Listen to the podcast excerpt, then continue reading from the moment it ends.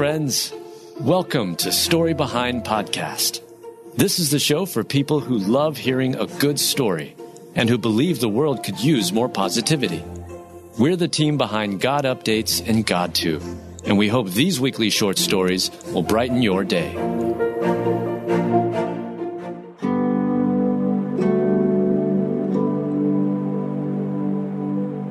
Parents lost their sense of smell, so it was up to two year old to save the family from fire. Written and read by Alyssa Forsberg. One toddler saves his family from a house fire after he smelled smoke and alerted his parents. And thanks to the toddler's actions, all members of the family of seven are safe. Brandon Dahl is two years old and lives in Alvord, Texas, with his parents and four siblings. Recently, a fire broke out at their family home, but the parents were unable to smell the smoke from the flames. They had tested positive for COVID 19 and they lost their sense of taste and smell. Thankfully, Brandon was able to alert his parents of the fire just in time.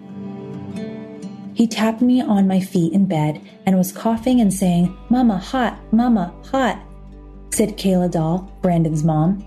I turned around, I looked, and all I saw was flames in the doorway.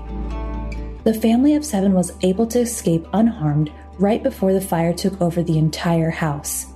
He saved our entire family, said Kayla. I mean, he's our little mini hero. We had seconds, shared Dad Nathan, who is a volunteer firefighter. It's nothing short of a miracle. The fire was believed to have started from a gas heater that was in Brandon's room and the fire alarms in the house did not end up going off until the family was all outside. The Dahls are currently staying with family as they figure out what steps to take next. It's going to be a long, hard road to get to be where we need to be and to replace those material items, Kayla said, but at the same time, if it wasn't for my son's guardian angel that morning, I don't know where we would be. God bless this family and their heroic two year old son as they navigate this tragedy. Thankfully, they are all safe and together and have had an outpouring of love and support from their community during this tough time.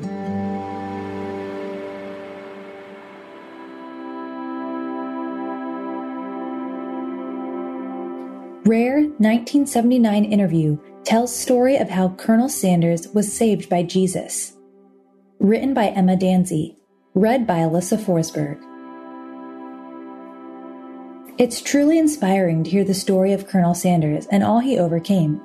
But in some rare footage from the 70s, he also opens up about how Jesus was at work in his life, and it's powerful.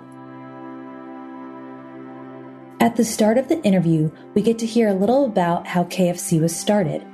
Although his first restaurant was set up at a great location, when the interstate was built, his business suffered. Colonel Sanders shares the story of how he decided to franchise his chicken. He called it Kentucky Fried Chicken because everyone else had Southern Fried. Sanders says when he started the franchise at age 66, he got a nickel for every meal purchased. Sanders ended up selling the business in 1964 because he had no one to succeed him. Sanders talked about how he made $2 million in the deal. However, it did not last long because he loved to tithe and give to others. He gave 50,000 to the Salvation Army. He also gave scholarships to hospitals and to churches. Colonel Sanders says that his decision for Jesus was the best decision he ever made in 89 years. Sanders reveals that he was 77 when he accepted Christ. He had a bad mouth, and he said his tithing and going to church would not get him into heaven. The colonel revealed that even when he was not a Christian and started the business, he told God if he made it a success, the colonel would see that his cause was remembered and taken care of first. He says, there's no use being the richest man in the cemetery because you can't do any business there. This amazing clip linked in the show notes reminds us that if we are breathing, it is never too late to accept Jesus' sacrifice for our sins. Whether we are 7 or 77 like Sanders, we can be transformed and eternally secure in Christ. For it is by grace you have been saved through faith, and this is not from yourselves, it is the gift of God. Ephesians 2 8.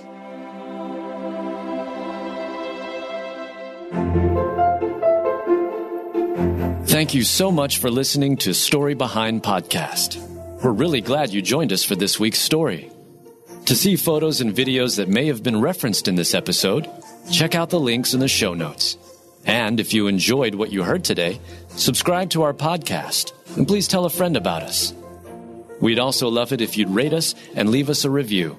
It really does help more people find us. Story Behind is a Salem Web Network production.